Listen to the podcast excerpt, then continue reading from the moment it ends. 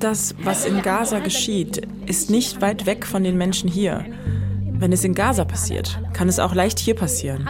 Mütter haben Angst um ihre Kinder. Sie sollen im Hellen nach Hause kommen, denn im Dunklen könnten immer israelische Jeeps kommen. Sagt die Palästinenserin Nida Jahajar aus dem Westjordanland. Sie arbeitet beim Jerusalem Center for Women mit Sitz in Ramallah.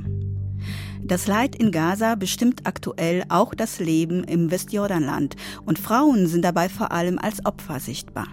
Sie fühlen sich ausgeliefert den vermehrten Angriffen radikaler Siedler und auch schutzlos angesichts der israelischen Armee, die im Westjordanland gerade verstärkt präsent ist.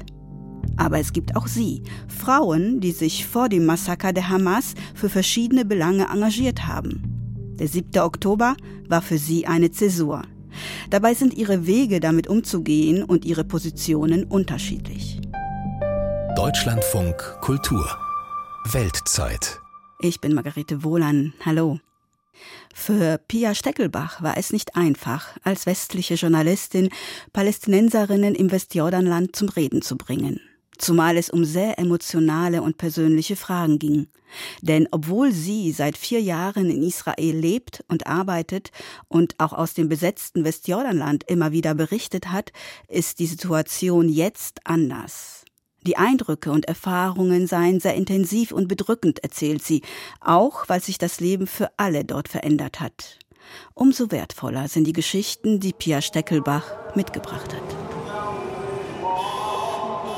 Ramallah, besetztes Westjordanland. Der Verkehr schlängelt sich langsam durch die Straßen. Bisan el-Hajj Hassan ist heute schon früh ins Auto gestiegen. Sie will nach Bet Dukko, ein Dorf 17 Kilometer entfernt. Ob sie dort heute ankommt, weiß sie nicht. Manchmal regeln sie die Dörfer ganz ab. Wenn sie die Straßen sperren, kann man nicht dorthin. Aber das ist immer so in Palästina. Du gehst raus und weißt nicht, ob du das Viertel neben dir erreichst. Das Westjordanland ist von 146 israelischen Siedlungen und fast nochmal genauso vielen Außenposten durchzogen. Nach internationalem Recht ist beides illegal. Die israelische Armee schützt sie. Checkpoints und Sperrungen sind Alltag auf den Straßen, die Siedler und Palästinenser gemeinsam benutzen. Bisan al-Hajj Hassan kennt aber auch eine andere Realität die aus der Zeit bevor Israel Anfang der 2000er Jahre die Sperranlage gebaut hat, die das Westjordanland von Israel abschirmt und teilweise auch palästinensische Orte im Westjordanland voneinander trennt. Das Ziel war es, Anschläge und Terrorangriffe zu verhindern. Die Sperranlage ist an vielen Stellen eine meterhohe Betonmauer, so auch am Ortsausgang von Ramallah. Bisan fährt gerade daran vorbei. وأنا صغيرة كنت أوصل حيفا als ich klein war, bin ich nach Haifa gefahren und nach Jerusalem. Ich habe einen Bus auf dieser Straße hier genommen und war in fünf oder zehn Minuten am Ziel.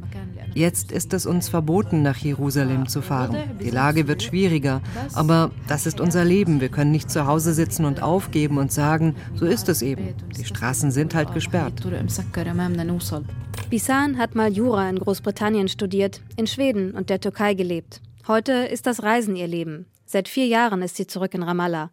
Die junge Frau mit den langen braunen Zöpfen und dem schwarz-weißen Tuch um den Hals, der sogenannten Kofie, ist ständig in der Natur unterwegs, wandert in den Hügeln des Westjordanlands, schwimmt in Flüssen oder zeltet in der Wüste am Toten Meer. Vor dem 7. Oktober hat sie Touristen diese schönen Seiten des Westjordanlands gezeigt. Seit Beginn des Krieges in Gaza kommen keine Menschen aus dem Ausland mehr und die Straßensperren, Verhaftungen durch die israelische Armee und Übergriffe radikaler Siedler haben zugenommen. Laut der NGO Verband für Bürgerrechte in Israel gab es in den ersten zwei Monaten nach Kriegsbeginn durchschnittlich sieben Übergriffe von Siedlern auf Palästinenser pro Tag. Dazu kommen die Bilder aus Gaza, wo Israel die Hamas vernichten will und das Leid der Zivilbevölkerung ins Unermessliche wächst. Bisan nutzt ihre Reichweite auf Social Media nun immer mehr, um ihren tausenden Followern aus aller Welt von den Schwierigkeiten des Alltags unter der israelischen Besatzung zu berichten und um die Aufmerksamkeit auf das Leid in Gaza zu lenken. Hier erzählt sie in einer Instagram-Story von einer Razzia der israelischen Armee mitten in Ramallah Anfang Januar. And last night they invaded, you know, part of the neighborhood with the jeeps and there was shooting and sound bombs. Gestern Abend sind sie mit Jeeps in einen Teil des Viertels, in dem ich wohne, eingedrungen. Es gab Schießereien und Schallbomben und ich hatte große Angst. Ich bin 35 Jahre alt. Ich kann mir nicht vorstellen, was die Kinder und Leute in Gaza durchmachen. Ich kann es mir wirklich nicht vorstellen und möchte mir auch nie vorstellen, dass das für manche Menschen in Ordnung ist. Das Leben im Westjordanland ist zurzeit von den Nachrichten aus Gaza bestimmt. In dem schmalen Küstenstreifen droht eine Hungersnot. 85 Prozent der Bevölkerung wurden laut Schätzungen durch den Krieg vertrieben. Die Zahl der Toten liegt laut Hamas Gesundheitsministerium bei über 27.000.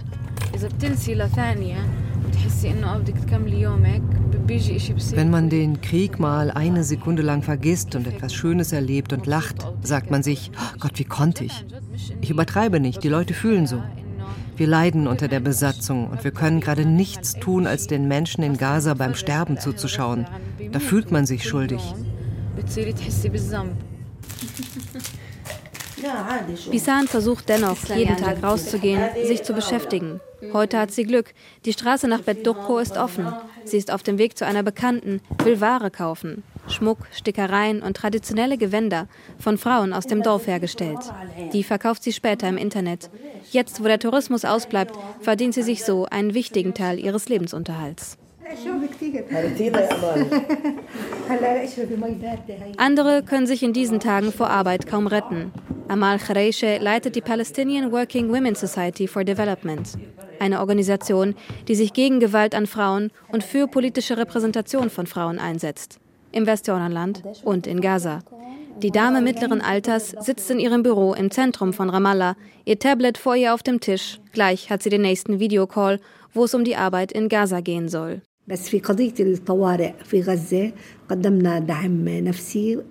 Wegen der aktuellen Notlage in Gaza bieten wir den Frauen und Kindern in den Flüchtlingslagern an, die Einsätze dort nachzubesprechen. Wir organisieren Kindergruppen in den Schulen, in denen sich die Flüchtlinge aufhalten und die von dem UN-Palästinenserhilfswerk UNRWA betrieben werden zum Beispiel im Lager Khan Yunis im Süden von Gaza. Wir organisieren diese Kindergruppen, um Frauen und Müttern Raum zu geben, an sich selbst zu denken und sich um sich selbst zu kümmern, um ihre Emotionen und Gefühle auszudrücken, während ihre Kinder beschäftigt sind. Amal Khreische hatte 14 feste Mitarbeiter in Gaza. Zwei hat sie bereits durch israelische Angriffe verloren, erzählt sie. Und sie fürchtet, es könnten noch mehr werden. Wir haben eine Angestellte in Jabalia. Vor 13 Tagen haben wir den Kontakt zu ihr verloren. Es gibt keine Verbindung mehr. Es ist sehr schwer. So etwas hat es noch nicht gegeben. Noch nie. Amal Khreische bezeichnet sich selbst als Feministin, widmet ihr Leben dem Kampf um Frauenrechte. Aktuell ist das aber Nebensache. Sie trifft sich mit Botschaftern und Vertretern internationaler Organisationen, die den Druck auf Israel erhöhen könnten, um den, wie sie ihn nennt, Genozid in Gaza zu beenden. Für sie ist der Krieg nichts weniger als das. Den Auslöser, das Massaker der Hamas am 7. Oktober in Israel, verurteilt sie aber nicht. Wenn wir über Terror in dieser Region reden, gibt es einen formalen Terror, den die israelische Regierung vorantreibt. Ben Gwir und die Siedler leben auf einem Land, das ihnen nicht gehört. Diejenigen, die Kinder in Gaza töten, sind Terroristen. Hamas tötet Soldaten. Am 7. Oktober, ja, haben sie Zivilisten getötet. Sie haben gesagt, dass das untersucht werden soll. Am 7. Oktober hat die Hamas rund 1200 Menschen im Süden Israels im schlimmsten Massaker der Geschichte des Landes getötet und über 240 Geiseln genommen. Für Amal Khreische ist auch das ein Akt des Widerstands. Das Staatsgebiet Israels ist für sie Teil des zukünftigen palästinensischen Staates. Sie und viele andere Palästinenserinnen und Palästinenser glauben nicht, dass Gräueltaten wie Exekutionen von Kindern und Frauen oder Vergewaltigungen tatsächlich stattgefunden haben.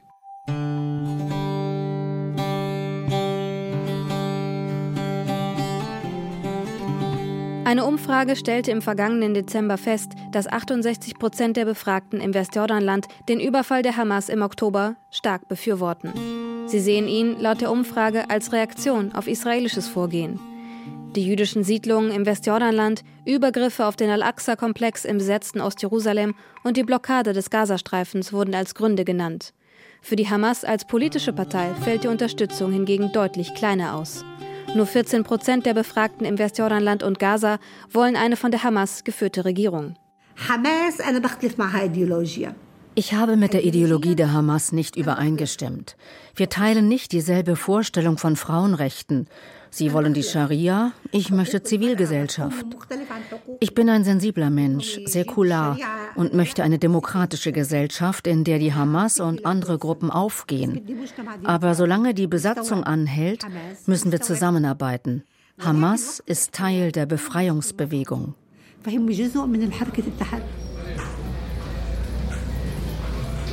Am anderen Ende von Ramallah liegt das Jerusalem Center for Women.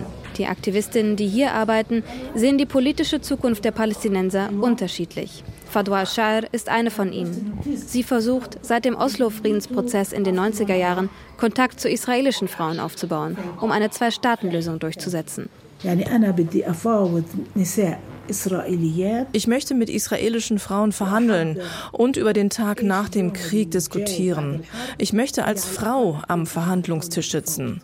Es ist mein Recht, zu einer Lösung beizutragen. Ich sage immer, dass wir Druck auf die männlichen Führungspersönlichkeiten ausüben müssen, damit sie sich auch an den Verhandlungstisch setzen.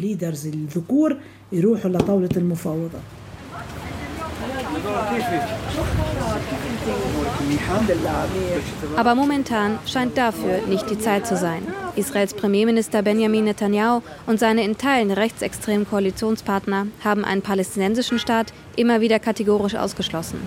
An Verhandlungen denkt gerade niemand. Trotzdem versucht Fadwa al-Shar, ein Positionspapier gegen den Krieg gemeinsam mit Frauen in Israel zu schreiben. Doch auch dort hätten viele Angst vor Repressionen, sagt sie. Mehrere Antikriegskundgebungen in israelischen Städten wurden bereits von der Polizei verboten oder aufgelöst und Aktivisten verhaftet.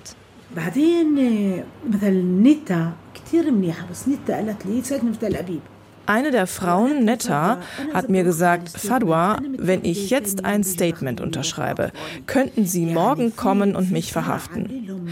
Viele Menschen werden zum Schweigen gebracht. Es ist unheimlich. Wir wollten unser Positionspapier an den UN-Sicherheitsrat schicken. Aber das ist schwer. Trotzdem, ich sage dir, das ist die richtige Zeit, um zusammenzuarbeiten. Und wir müssen alle davon überzeugen. Ja, ich bin für den Widerstand, aber für politisch geführten Widerstand.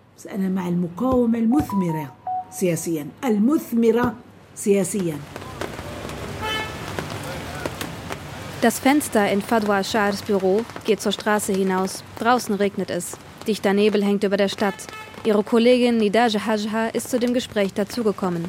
Sie ist Mutter von zwei kleinen Kindern und sie ist besorgt. Ihr Mann hat in Israel gearbeitet und jetzt seinen Job verloren. Der wirtschaftliche Druck steigt im Westjordanland. Vor dem 7. Oktober haben Palästinenser aus dem Westjordanland in Israel gearbeitet, zum Beispiel auf Baustellen. Zehntausende hatten eine israelische Genehmigung und durften die Checkpoints passieren. Viele Hunderte mehr haben das jeden Tag illegal getan. Israel hat das geduldet. Aber seit vier Monaten ist die Grenze für die Arbeiter dicht. Sicherheitsbedenken.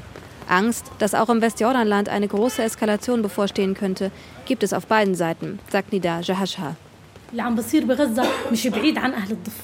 Das, was in Gaza geschieht, ist nicht weit weg von den Menschen hier.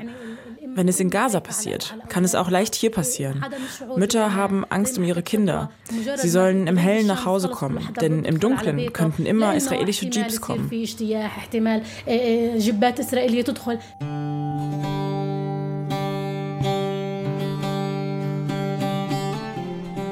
Im Westjordanland ist die Wut so groß wie wahrscheinlich nie zuvor. Auf Israel als Besatzungsmacht und auf Israel als Kriegsführer in Gaza. Und die Zukunft ist unklar. Reiseführerin Bisan al-Hajj Hassan jedenfalls befürchtet, sie bringt nichts Gutes.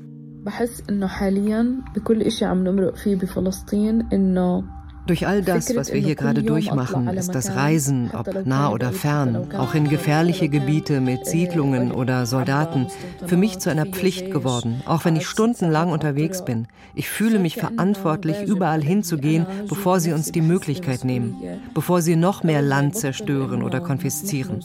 Macht mir das Spaß? Nein, es gibt keinen Spaß mehr bei all dem, was wir in Palästina erleben. بطل في متعة بطل في متعة بأي شيء احنا بنعيشه بفلسطين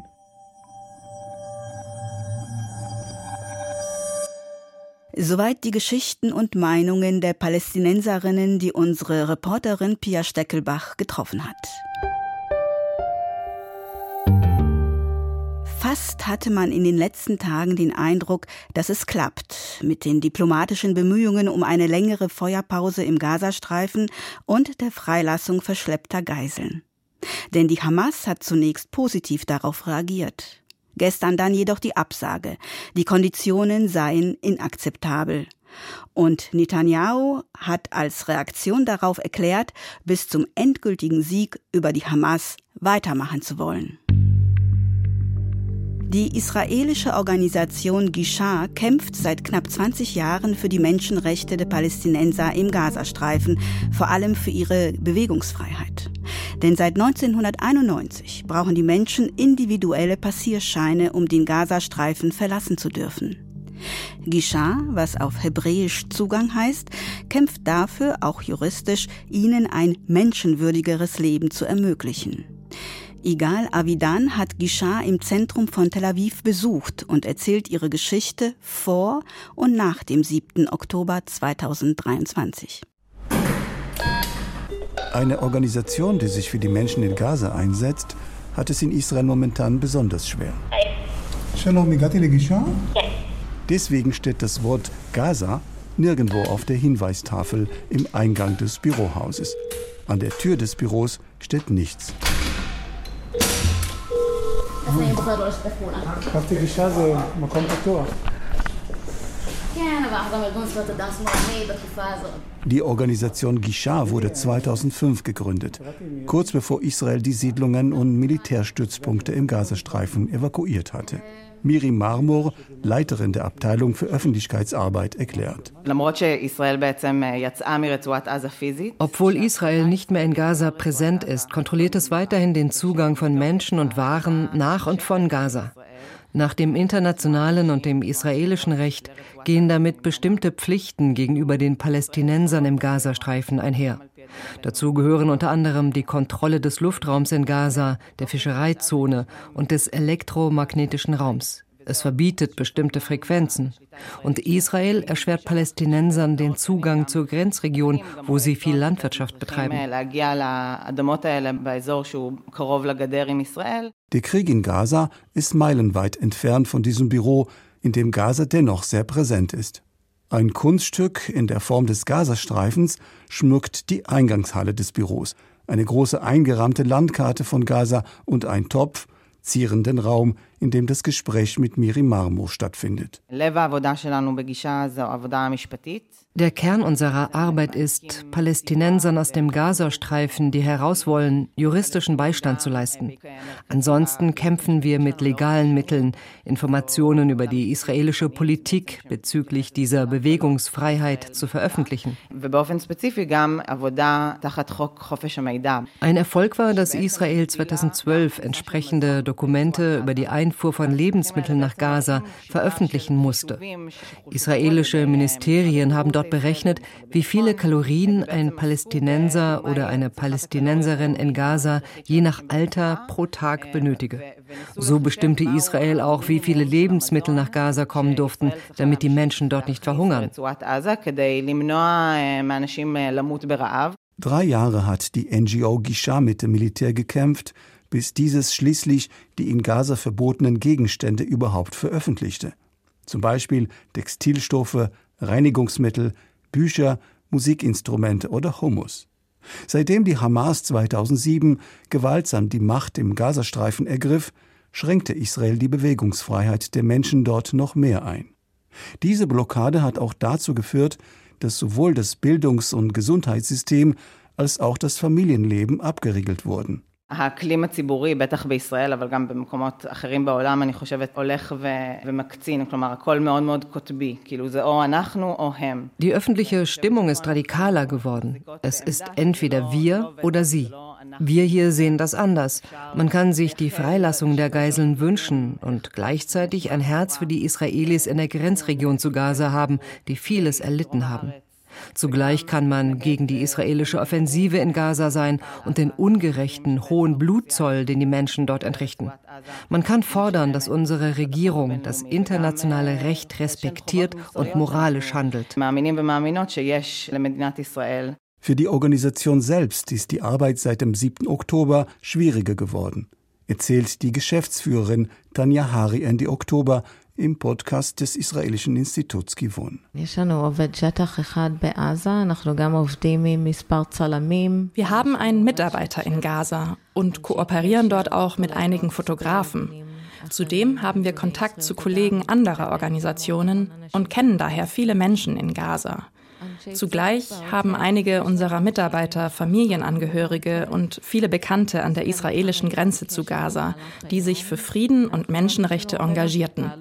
Manche von ihnen wurden am 7. Oktober getötet, andere wurden entführt.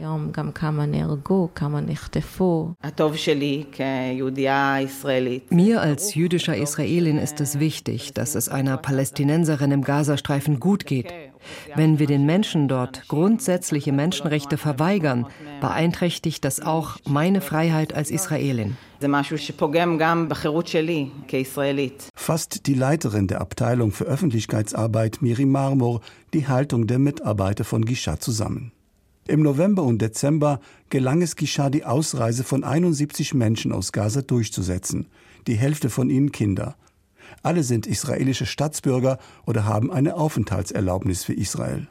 Weitere hunderte Menschen wollten ihnen nicht folgen, weil sie die Reise entweder als zu gefährlich ansahen oder einfach nicht bereit sind, ihre Lebenspartner oder Kinder zurückzulassen, die Israel nicht aufnehmen würde.